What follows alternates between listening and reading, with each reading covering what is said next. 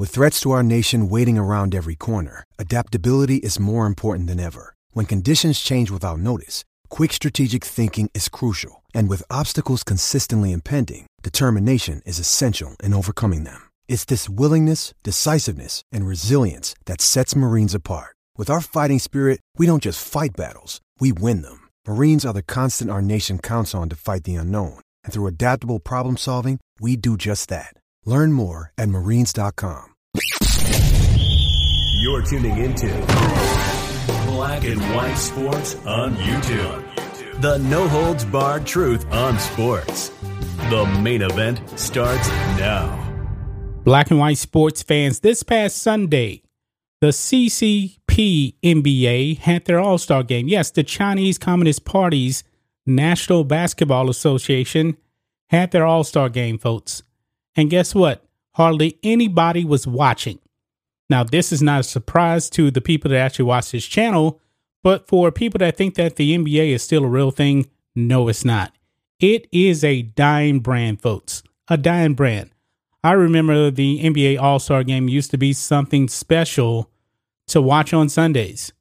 But the NBA decided to go woke and alienate half of the country, and they have been paying the price ever since. NBA ratings are in the trash.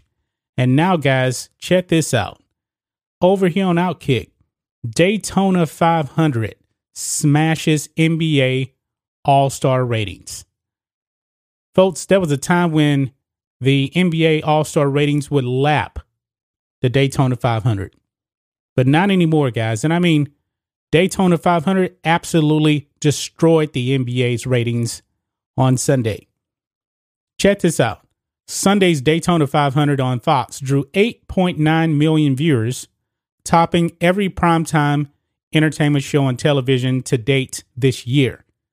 For comparison, Daytona beat the NBA All Star game, which aired on TNT later that evening, by over 41%. That's the largest gap between the two events in five years, says research guru Michael uh, Mulvihill. 41%, guys. 41%. The NBA got destroyed by the Daytona 500. It says here, you never know that more viewers chose NASCAR than the NBA on Sunday. After all, ESPN and TNT spent the entire week promoting LeChina James's return to Cleveland, the site of the All Star game. And I'm pretty sure most of you guys probably did not know that the All Star game was actually in Cleveland and LeBron was going home. And he had that whole thing about he'll never say that he won't return to Cleveland. He was probably just saying that because uh, the All Star game is in Cleveland. He didn't want to get booed by the fans, whatever. I, I don't really know. Okay. But it says here Daytona also topped the same day coverage of the Olympic closing ceremonies on NBC. Here's how they compare. Now, the Olympics, the Winter Olympics, were an absolute disaster, all time low ratings. And as far as the NBA, the ratings were only worse last year.